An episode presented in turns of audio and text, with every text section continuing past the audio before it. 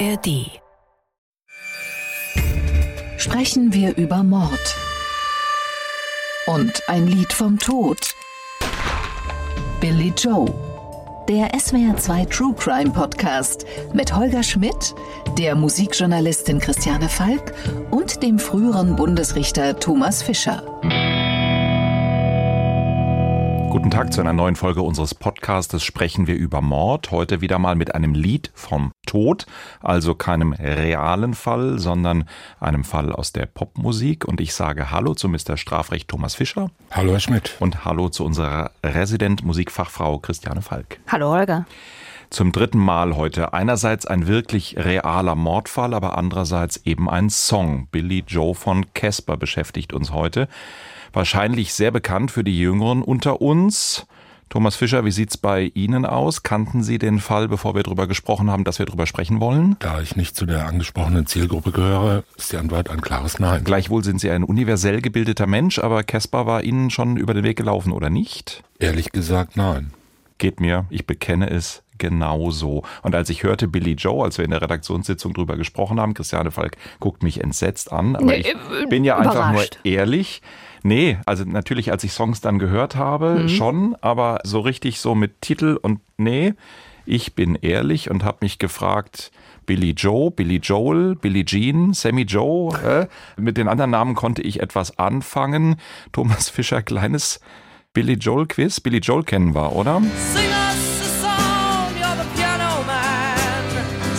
Da fühlen wir uns zu Hause, Thomas Fischer, oder? Also, das kennen wir zumindest. Das kennen wir zumindest. Mhm. Billie Jean aber auch, oder? Das kennen wir erst recht. Das kennen wir erst recht und fragen uns, ob wir es eigentlich noch gut finden dürfen. Und Sammy Joe, erinnern Sie noch Sammy Joe? Ich erinnere mich noch gut an Sammy Joe. Der Denver Clan. Aber nein, komm, Schluss mit Albernheit. Äh, Georg Brandl tendiert dazu, durch die Scheibe zu springen und mich zu schütteln. Wir wollen über ernsthafte Morde in ernsthaften Popsongs sprechen. Christiane, ich bekenne, Caspar war mir kein Begriff, aber du bringst uns auf den Stand. Das werde ich tun. Interessant finde ich, dass ihr jetzt von Billy Joe die ganze Zeit sprecht, euch aber nicht über den Namen Caspar auslasst, weil da war auch öfter sofort der Satz von Menschen, die ihn nicht kannten, hat es was mit dem Gespenst zu tun. Nein, so weit, so weit war ich dann. Also es steht schlimm um mich, aber nicht so schlimm. Tatsächlich hat er aber den Spitznamen bekommen, weil er immer so blass war. Sein Vater hat ihn als Gespenst bezeichnet. Und daher kommt dann Caspar. Ja, ich bin durch meinen Beruf eigentlich seit 25 Jahren äh, jugendlich. Deswegen bin ich auch völlig vertraut mit der Musik von Casper. Das erste Album damals, was ein reines Rap-Album war, habe ich zwar so mitgestreift, aber hat mich dann nicht so wahnsinnig begeistert. Als aber dann dieses Album XOXO rauskam, sein Durchbruchsalbum, war ich dabei und bin bis heute ganz klar bekennender Fan. Vielleicht ordnen wir mal so ein bisschen ein, wer Casper ist und was dieser Song im Speziellen erzählt. Und wir machen das mit Isabel Demey. Da waren Blumen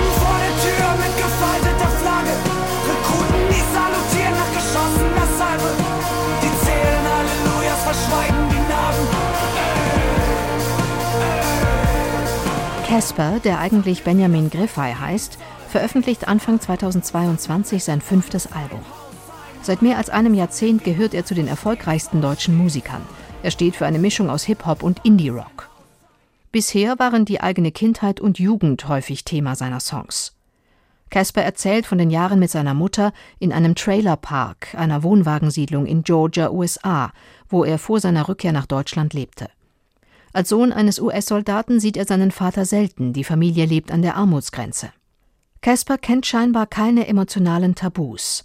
Auch den Tod seiner Schwester und den Selbstmord eines engen Freundes thematisiert er auf beeindruckende Weise in seinen Songs.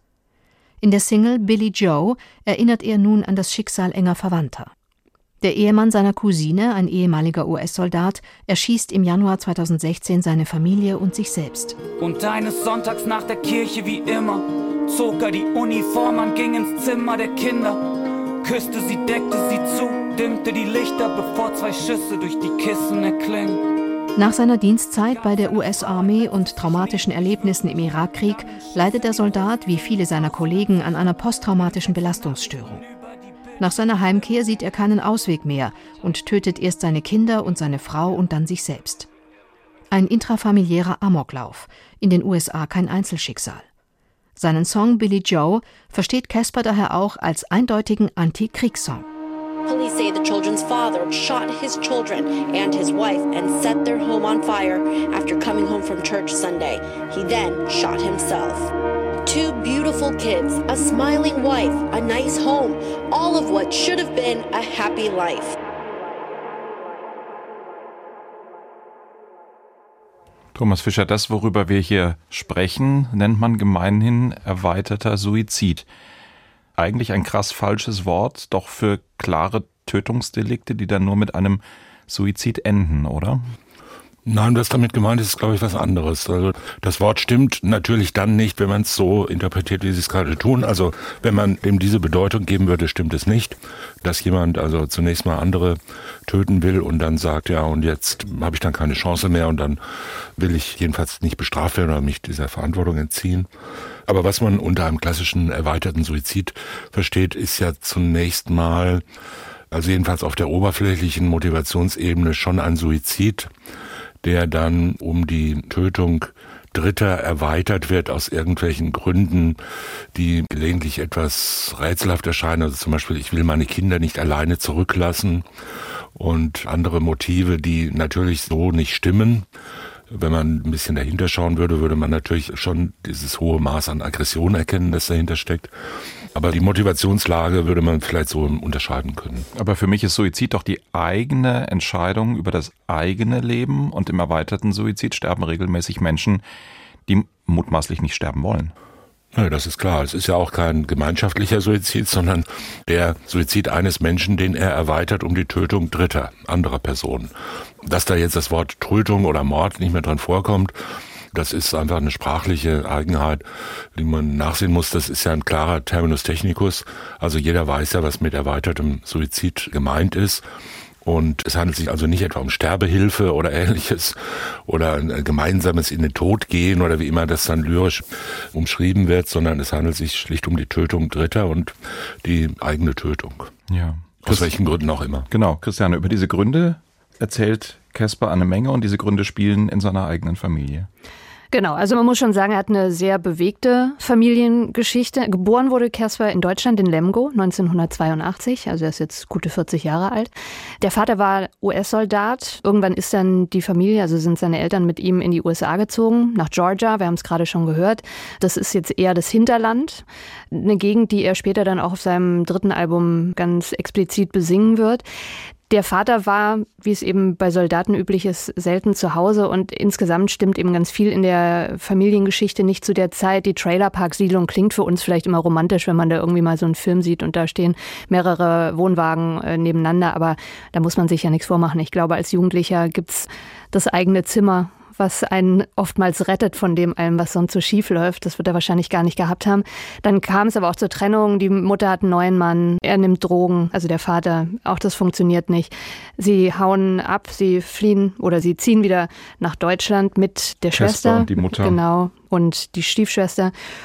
Ja, und dann kann man sagen, ist vielleicht der Punkt, wo Casper erstmals so mit Musik in Berührung kommt, dass er sich vorstellen kann, das auch dann ja als Hobby erstmal zu machen und was mir dabei nicht so klar war, oder jetzt auch erst wieder, nachdem ich nach ein paar Jahren drüber nachgedacht habe, war, dass dieser Junge, der da von den USA nach Deutschland kommt, überhaupt nichts mit der deutschen Sprache zu tun hatte. Also er konnte grob ein paar Wörter sprechen. Dass er innerhalb kürzester Zeit eigentlich sich so einen enormen Wortschatz und auch so eine Ausdrucksgabe angeeignet hat, ist schon erstaunlich. Mhm große Begabung. Der Fall, aber über den der Song handelt, der hat in seiner Familie gespielt. Mhm. Wie nah hat er ihn mitbekommen? War das in der Zeit, in der er in den USA war? Wie das kann ich dir jetzt nicht genau sagen. Also Casper, muss man einfach sagen, gehört zu den wirklich sehr, sehr wohlhabenden Musikern, die wir haben. Er kann sich alles leisten und er nimmt sich auch immer wieder die Zeit für lange Monate oder Wochen zumindest in den USA zu sein, verbringt viel Zeit mit seiner Familie. Das weiß ich, weil er auch unter anderem immer mal wieder was dazu postet.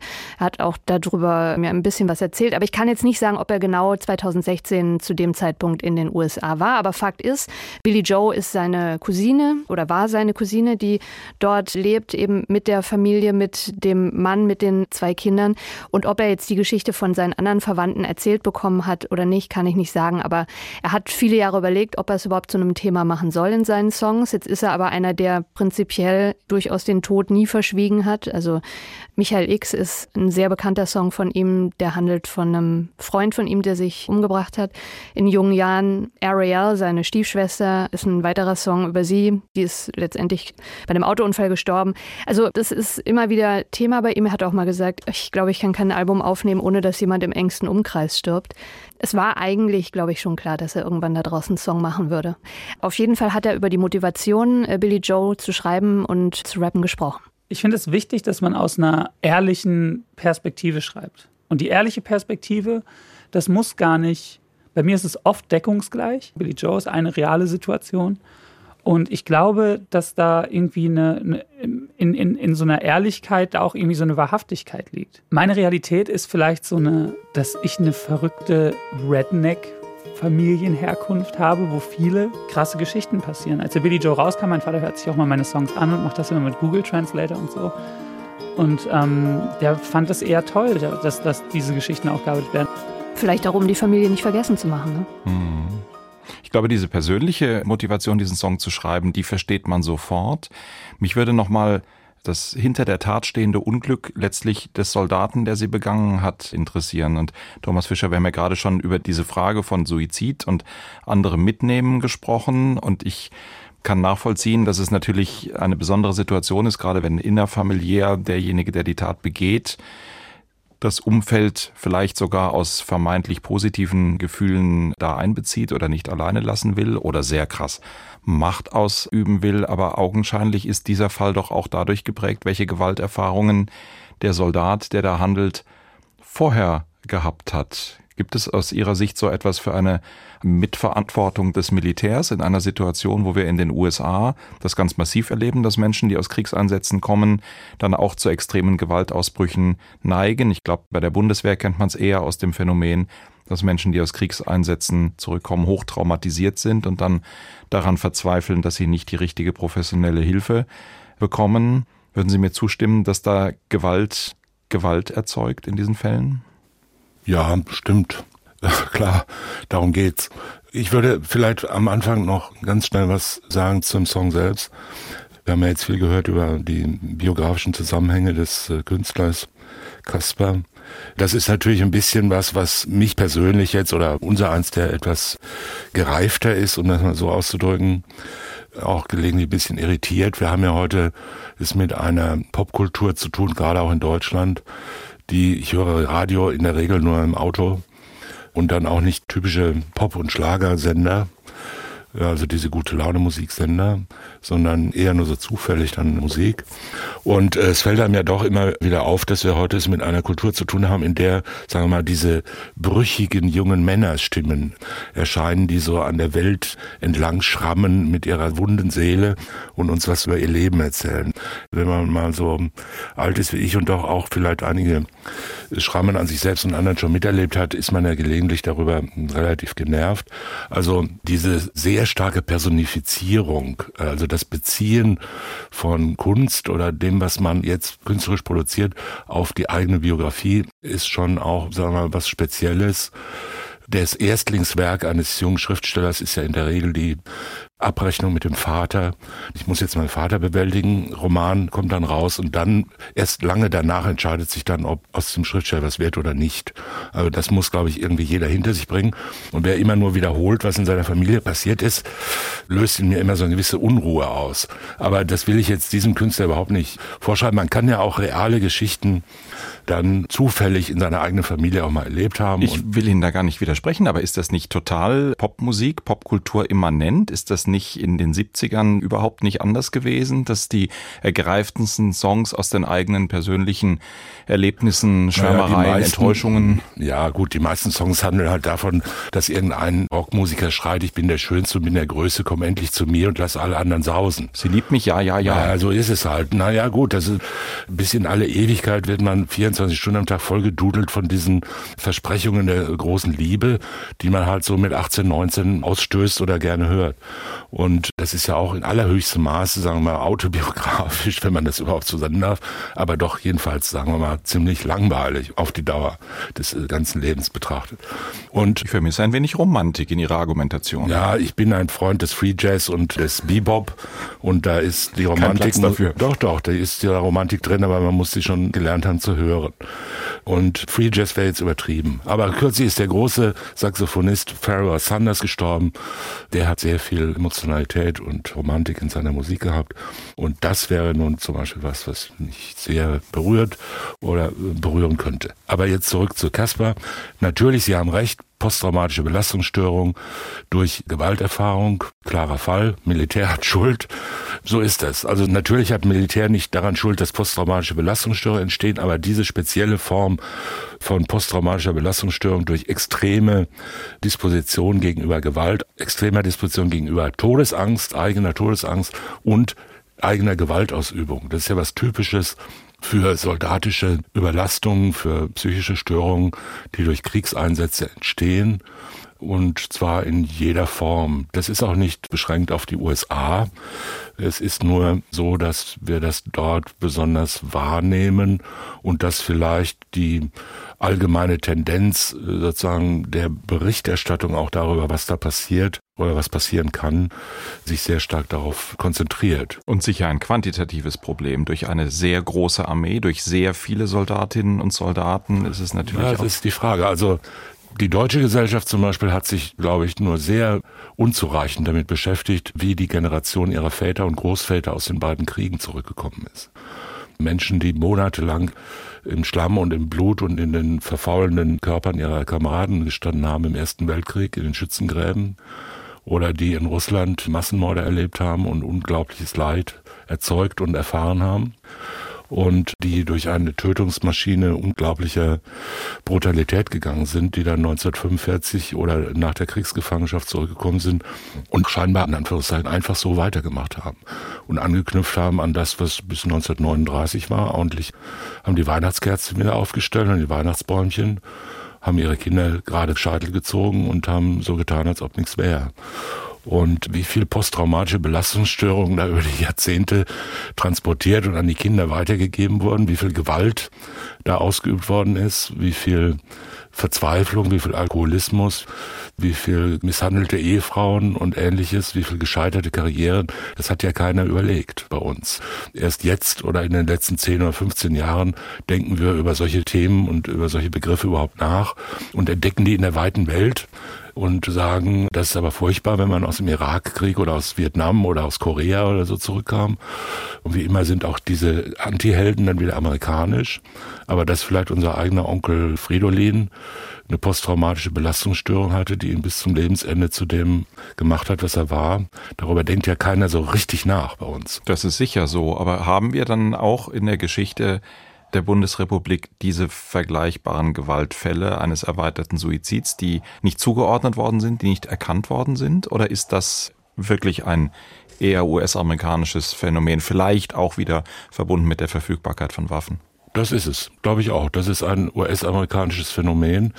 Diese von mir gerade beschriebene fast lautlose Reintegration in so eine vorgebliche Normalität in Deutschland auf, sagen wir mal, erschütternde und geradezu erschreckende Weise ist ja auch gelungen. Ja, man hat ja auch nicht den Eindruck gehabt, dass die jetzt alle ständig weinen müssen, die Leute, die ja ihre Kriegsgeschichten aus Russland erzählt haben, sondern die haben halt gedacht, ja, das haben wir hinter uns, wir wollen nicht mehr darüber reden, schwamm drüber und weiter geht's. Und jetzt müssen wir halt endlich einen Opel Escort haben, statt vorher nur einen VW Käfer. So war's. Und in Amerika fällt natürlich die Sache insgesamt mehr auseinander. Weil die Kriege, die Amerika in den letzten 60 Jahren geführt hat, waren ja alles Kriege außerhalb des eigenen Territoriums, die die dortige Bevölkerung gar nicht erreicht haben. Da sind irgendwie 100.000 Leute nach Vietnam oder Korea geschickt worden, kamen mehr oder minder verletzt oder tot oder gar nicht oder psychisch gestresst zurück und sollten dann einfach weitermachen und sollten sich wieder integrieren in diese gute Laune Gesellschaft. Und das ist in zahllosen Fällen krass gescheitert. Es gibt ja in Amerika jetzt nicht nur posttraumatisierte ehemalige Soldaten, die Gewalttaten begehen, sondern es gibt ja viel mehr, die drogensüchtig geworden sind, die alkoholsüchtig geworden sind, die gescheiterte Familienbeziehungen, Ehen oder Berufskarrieren hinter sich haben, die einfach den Halt verloren haben unter den Bedingungen des Lebenmüssens mit den Erfahrungen aus dem Krieg aber in einer ganz großen Verehrung für die Armee und für diesen Krieg ist mein Eindruck. Oder Christiane, was sagt Casper in dem Song über letztlich das Verhältnis zur Armee? Also er bezieht sich auf spezielle Dinge, die wir, glaube ich, so in Deutschland auch nicht kennen. Also zum Beispiel dieses Flaggenfalten, was ein Ritual ist, ein Dank, ein Gruß an den Soldaten. Ich glaube aber tatsächlich, dass er insgesamt auch der Kriegsheld so eine amerikanische Sache ist. Also gut, ich war nun noch nicht am Leben, als die Kriege hier beendet waren und sie sind ja auch nicht unbedingt glorreich gewesen. Aber niemand wird hier so hochstilisiert. In den USA hat zumindest noch so diese romantische Vorstellung, die man auch aus Filmen kennt, des Kriegshelden. Aber ich glaube eben, das sind so die Extreme der USA, die enormen Spitzen nach oben und dann eben der totale Fall nach unten, den sicherlich mittlerweile durchaus auch in Deutschland oder in Europa so gibt. Ganz kurz möchte ich mal noch auf das eingehen, Herr Fischer, was Sie vorhin sagten, zu dem junge Männer erzählen, was befindlichkeitsfixiert in ihrem Umfeld so passiert. Da würde ich Ihnen sogar zustimmen, weil Casper durchaus eben jemand ist, der so eine Coming-of-Age-Geschichte über mehrere Alben gestreckt hat. Andererseits ist es aber doch eine Neuerung, weil vor allem im deutschen Rap viel sonst ja auch geprahlt wird. Und es ist jetzt auch nicht so, dass Casper zum Beispiel eine Platte macht, auf der zwölf Songs lang rumgeweint wird, wie schlimm es denn in der Familie ist, sondern es gibt diese, also ich möchte jetzt nicht sagen, ich bin der geilste Typ, aber durchaus Party-Songs. Und dann gibt es eben immer wieder solche Einschläge. Bei dem Lied zum Beispiel, ich kenne jetzt kein anderes deutsches Lied, was ein familiärer Amoklauf zum Thema gemacht hat.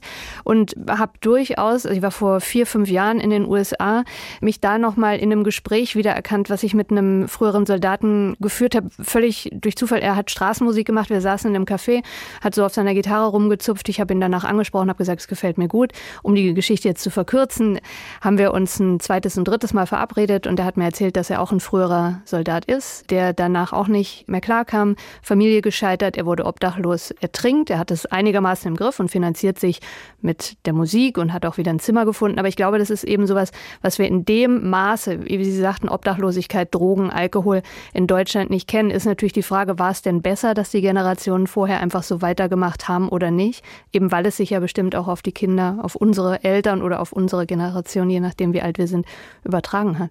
Also bei dem Song jetzt komme ich mit Leuten ins Gespräch. Hm. Ja, natürlich sind die Unterschiede schon sehr deutlich. Das, was Sie eingangs angesprochen haben, also diese Traditionspflege, die gibt es schon auch in Deutschland, aber natürlich nicht, wenn man Kriege verloren hat, dann ist es etwas weniger angenehm, das als Heldentum zu feiern. Also niemand konnte aus Stalingrad zurückkommen und dann wirklich sagen, ich bin ein Held. Mhm. Aber wenn Sie heute die Särge, die Rückführung von toten Soldaten aus Afghanistan oder anderen Gegenden der Welt sehen, wo deutsche Soldaten zu Tode gekommen sind, dann findet da natürlich auch eine Ehrung statt mit Flaggen und eine Abordnung, die da salutierend vor den Transportern steht und die Särge in Empfang nimmt. So funktionieren halt Armeen und so funktioniert Militär. Wobei in den USA natürlich noch dazu kommt, dass die Armee natürlich auch in diesem, sagen wir mal, hoch ausdifferenzierten, in jeder Hinsicht extrem differenzierten Land eine hohe Integrationskraft hat, eine, eine hohe symbolische Integrationskraft, wie sie in Deutschland jedenfalls seit 1945 auf gar keinen Fall mehr herrscht. Ja, also diese Glorifizierung soldatischen Lebens, soldatischer Disziplin und soldatischer Rituale, die hat hier bis 1945 natürlich sehr stark ebenfalls stattgefunden, ist aber bis zur angekündigten Zeitenwende zunächst mal nach meiner Ansicht zum Glück suspendiert. Und spielt keine wirkliche Rolle. In den USA ist es vollkommen ungebrochen. Ja, also wer da zur Militärakademie oder nach West Point geht oder irgendwie Karriere macht in der Armee, der hat es wirklich geschafft und der gilt als außerordentlich herausragender Mensch und bis in die ganze amerikanische Alltagskultur hinein ist es ja durchaus verbreitet. Also wir sehen ja da zivile Personen aus der Regierung salutieren plötzlich, ja, die Fahne ans Herz drücken oder sonst irgendwelche unsereins etwas peinlich erscheinenden symbolischen Gesten vollziehen. Das sind ja alles Rituale aus dem Militärwesen. Aber in einer Situation, in der Soldaten ihr Leben verloren haben, für die Angehörigen natürlich auf eine gewisse Weise doch auch wichtig, oder? Dass die nicht das Gefühl haben, da ist ja ein entsetzlicher Verlust. Und wenn man jetzt noch das Gefühl hätte, das ist dieser Armee aber gerade egal, Wäre ja, selbstverständlich. Wär ja ich will das ja nicht ja. kritisieren. Ja. Ich sage ja nur, das hat einen hohen integrativen. Wert und wird in der Gesellschaft, in der es ja darauf ankommt, viele Integrationssymbole gibt's ja nicht in den USA. Bei uns gibt's ja wahrscheinlich doch deutlich mehr. Aber in den USA gibt's ja nicht viel. Ob sie jetzt ein halbwegs wohlhabender Mensch aus dem Osten sind, aus New York sind oder Gegenden Westen oder, stammen, ja. oder aus dem mittleren Westen oder aus dem tiefen Süden stammen, das ist ja ein extremer Unterschied in der ganzen Lebenskultur, in der ethnischen Zugehörigkeit häufig in der sozialen Zugehörigkeit. Und jede Armee geht ja immer hin und sagt, hier sind alle gleich, ja, sind alle gleich kurz geschoren, haben alle die gleiche Uniform an, tun alles das Gleiche auf die gleichen Befehle und niemand ist mehr wert, außer er ist tapp. Also der Wert eines Menschen entscheidet sich nicht mehr danach, ob er schwarz-weiß oder was auch immer ist und auch nicht, ob er reich oder arm ist, sondern entscheidet sich nur noch dadurch, ob er ein guter Soldat ist oder nicht. Das ist das große Versprechen. Mit dem Versprechen hat man ja auch in den 60er und 70er Jahren die Leute nach Vietnam geschickt. Natürlich nicht die Reichen, sondern die Armen. Und äh, so ist es ja bis heute vielfach geblieben. Es sind ja eben nicht die Söhne der Reichen gewesen, die im Irak waren, sondern die Söhne der Armen. Bestes Beispiel George Bush. Eben. Vielleicht, Christiane, genau diese Stelle, über die wir jetzt lange gesprochen haben mit der Flagge. Hast du sie nochmal für uns? Können direkt in den Song reinhören. Wer brachte einen Affen aus Bagdad mit, hat ihn fest im Klammergriff. Für den das ganze Geld ins Loch in Papas Arm verschwindet. Kam beladen mit Särgen von Kameraden zurück, überbrachte die tragischen Nachrichten mit. Da waren Blumen vor der Tür mit gefalteter Flagge. Rekruten, die salutieren nach geschossener Salve. Die zählen Hallelujahs, verschweigen die Narben. Also das zum Beispiel ist so ein Ritual, oder dann würde ich auch sagen, geht es eigentlich schon mit dem Prelude los. Da ist er uns eigentlich einführt in die Welt und auch wie eben die Menschen daran teilhaben. Prelude, hilf uns gerade nochmal. Auf der Platte ist ein Sozusagen Stück vor dem der Stück. Vor, genau, der Vorspann. As the sun set on a quiet neighborhood, people kept coming from up the hill to down the street. Flowers, candles, and stuffed animals laid at the doorstep. Just trying to come to terms with how a father could do that and, and trying to just to make sense of it all uh, because it's a senseless thing. It's okay to feel anger at what has happened. It was wrong. It's okay to feel sadness at what has happened. It's indeed heartbreaking. Thomas Fischer, jetzt haben wir viel über die Motivation, in den Krieg zu gehen, den Krieg zu verherrlichen, Soldat sein, die Traumatisierung gesprochen. Ich würde gerne nochmal auf die Kernfrage unseres Podcastes zurückkommen und auf den Einstieg in diesen Song. Es ist die Verzweiflungstat eines traumatisierten Soldaten. Aber sprechen wir über Mord? Ja, natürlich. Er hat seine Kinder erschossen. In heimtückischer Weise, nehme ich mal an, im Schlaf. Das sind natürlich nach unserer Terminologie klare heimtückische Morde. Worin genau die Verzweiflung bestanden hat, weiß man jetzt nicht. In dem Liedtext wird die Verzweiflung natürlich angedeutet, angesprochen, aber eher darauf hin gedeutet, also sie wird eher eingeordnet in diesen militärisch überhöhenden symbolischen Zusammenhang. Es wird jetzt nicht in einem solchen Maße individualisiert wie eine solche posttraumatische Belastungsstörung, wie man das nennt, wie die sich im Menschen auswirkt. Also welche Formen von Depression die erzeugt und welche Schwärze die erzeugen kann und mhm. woher das kommen kann, dass jemand nicht nur dann, wenn er selber Gewalt erfahren hat, also klassisches Beispiel Folteropfer, sondern auch dann, wenn er selber exzessive Gewalt ausgeübt hat, Folterer oder Soldaten, die im Krieg Massaker begehen. Massaker jetzt im weitesten Sinne, im untechnischen Sinn, die es also erlebt haben, wie sie selbst Menschen aus nächster Entfernung zum Beispiel töten. Ja, ist ja anders, wenn man jetzt nur mit einer äh, Rakete oder einer Drohne dahin schießt so, die also diese unmittelbaren Gewalterfahrungen wie sich das auswirkt, und zwar auf ganz ähnliche Weise, wie man plötzlich davor steht und sagt, ich kann unmöglich, nachdem ich sieben Menschen in den Kopf geschossen habe, jetzt wieder hier stehen und Autos verkaufen. Das geht nicht. Ja, ich kann das nicht mehr aus meinem Kopf kriegen, ich kann die Albträume nicht mehr wegkriegen, ich kann die Erinnerungen nicht mehr wegkriegen, ich weiß nicht mehr, wer ich bin. Ja, und das sind ja extrem existenzielle Fragen, die dann zu einer völligen Sinnlosigkeit des Lebens führen können. Wie man die dann umsetzt, wie die sich ausdrückt und wie die umschlagen kann plötzlich in eine vernichtende Gewalt gegenüber sich selbst und auch gegenüber Dritten. Amoklauf oder sinnlose Morde oder was auch immer für Gewalttaten oder die Auslöschung der eigenen Familie, um die mitzunehmen oder irgendwie das alles wieder in den Griff zu kriegen. Das ist natürlich kulturspezifisch, individual sehr unterschiedlich und psychologisch hochgradig individuell und verschieden. Aber es gibt natürlich gewisse Formen und gewisse sich wiederholende Figuren, in denen sowas wirksam wird. Und kann ich strafrechtlich die Frage nach oben delegieren? Kann ich strafrechtlich fragen, wie viel Verantwortung für diese Morde, für diesen erweiterten Suizid hat der unmittelbare Befehlshaber, hat der Oberkommandierende? Nein, das kann man nicht. Das ist Sinn der Sache. Es ist eher auch in solchen Liedern.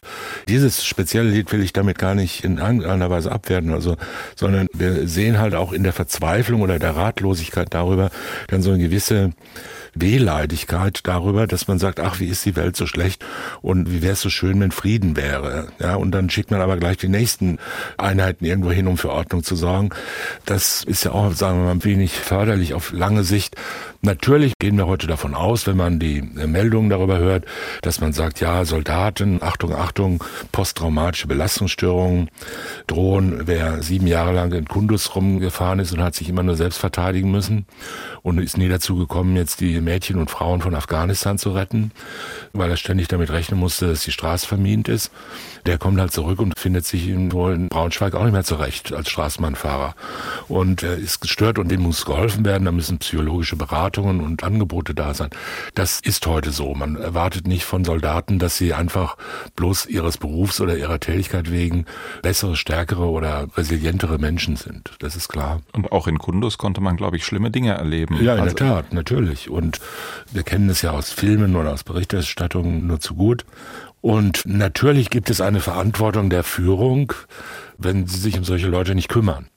Aber natürlich ist es auch nicht so, dass man sagen kann, alles, was danach passiert, alles, was daraus entsteht, dass ein Mensch solche Erfahrungen gemacht hat, das kann unmittelbar jetzt den Führungspersonen oder der Militärverwaltung oder wem auch immer zugerechnet werden und als Verschulden angesehen werden. Natürlich, wenn einer auffällig ist, wenn einer um Hilfe bittet oder wenn offensichtlich ist, dass er Hilfe braucht und die Bundeswehrverwaltung oder wer auch immer dafür zuständig ist, kümmert sich nicht darum, dann wird man sagen, das ist eine fahrlässige Handlung, das ist ein Verstoß gegen die Fürsorgepflicht bis hin zu der Möglichkeit, dass dann beispielsweise auch eine fahrlässige Tatbeteiligung da eine Rolle spielen kann. Ja, genauso wie bei fahrlässigen Tatbeteiligungen von Jugendamtsmitarbeitern, die nicht sich darum kümmern, dass möglicherweise irgendeine Person ihre Kinder misshandelt. Christiane, wissen wir etwas, wie es in der Familie von Caspar weitergegangen ist nach dieser Tat? Dazu weiß ich wirklich überhaupt nichts, aber man muss ja vielleicht auch mal so sagen, man hört so eine Platte an, man weiß noch gar nicht, was einen erwartet. Also bei mir war es so, ich stand äh, auf dem Trampolin und dachte so, jetzt springst du mal eine Dreiviertelstunde zur neuen Caspar und dann erwischte ich so mittendrin ein Lied, was einen raushaut emotional. Ne?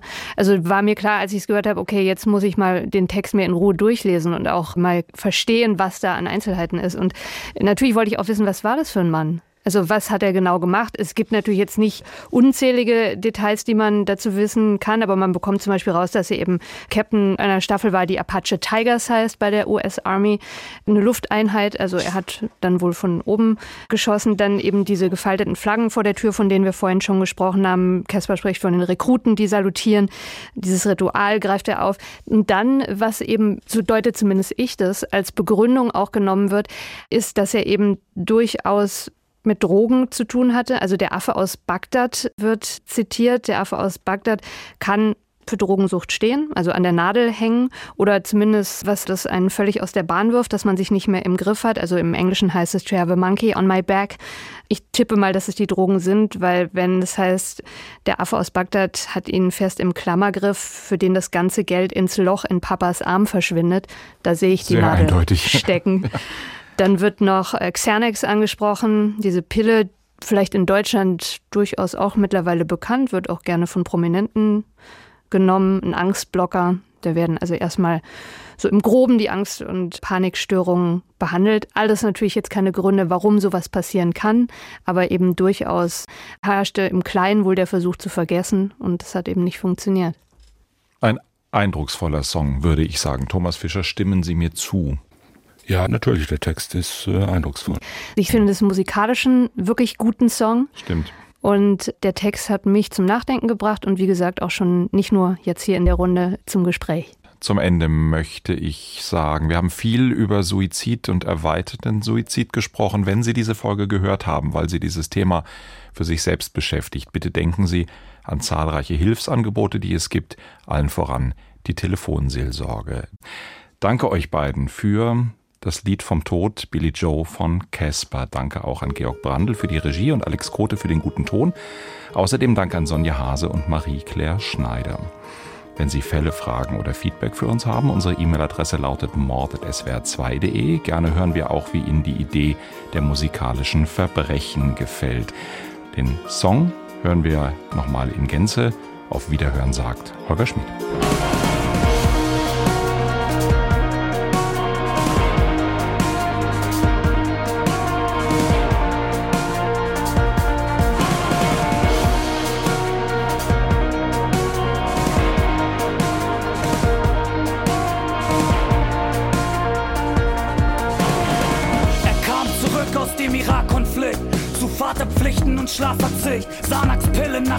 Ratsvorschrift.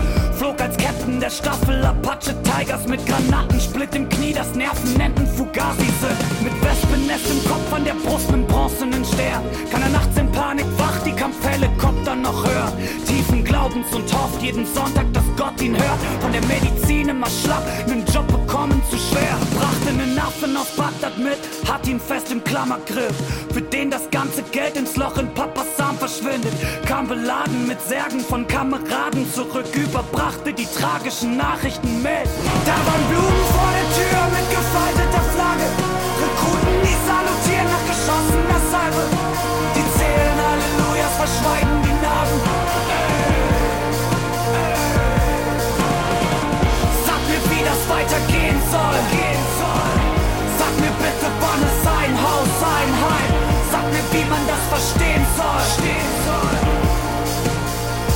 Wann ist ein Haus, ein Heim?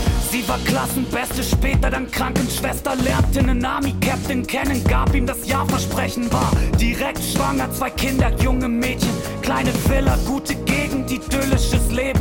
Wenn er sie verließ, um zu dienen, immer monatelang, kamen Liebesbriefe an ihn, viele Fotos und Grab. Er vermisste den tiefen Süden, seine Wurzeln da, kam aus dem Krisengebiet zurück, von Dämonen geplagt. Er redete anders, bewegte sich anders. Der 2000 Meter Starrer war gelähmt und apathisch die stete Gefahr. Wenn er mit den Kids alleine blieb, der kleinste Trigger, die Bilder kamen zurück. Da waren Blumen vor der Tür mit gefalteter Flagge. Rekruten, die salutieren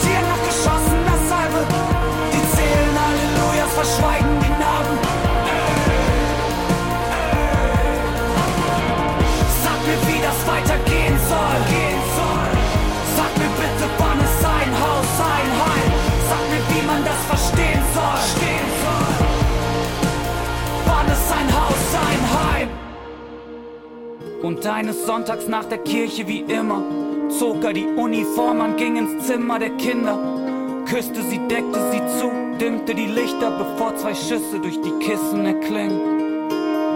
Gab seiner Frau ein letztes Ich liebe dich wirklich, dann einen Schuss in die Brust, zündet's Haus und dann sichern. In den sechs Uhr Nachrichten über die Bildschirme flimmern. Er kam zurück, doch ein Teil blieb in der Wüste für immer, für immer, für immer, für immer, für immer, für immer. Vor der Tür mit gefalteter Flagge. Rekruten, die salutieren nach geschossener Salve. Die zählen Hallelujahs, verschweigen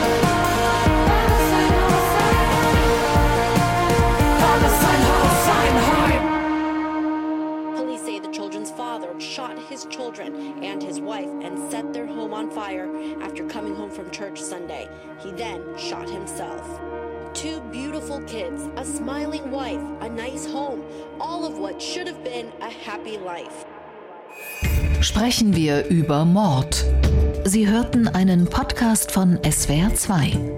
Das komplette Podcast-Angebot auf swr2.de. SWR2 Kultur neu entdecken.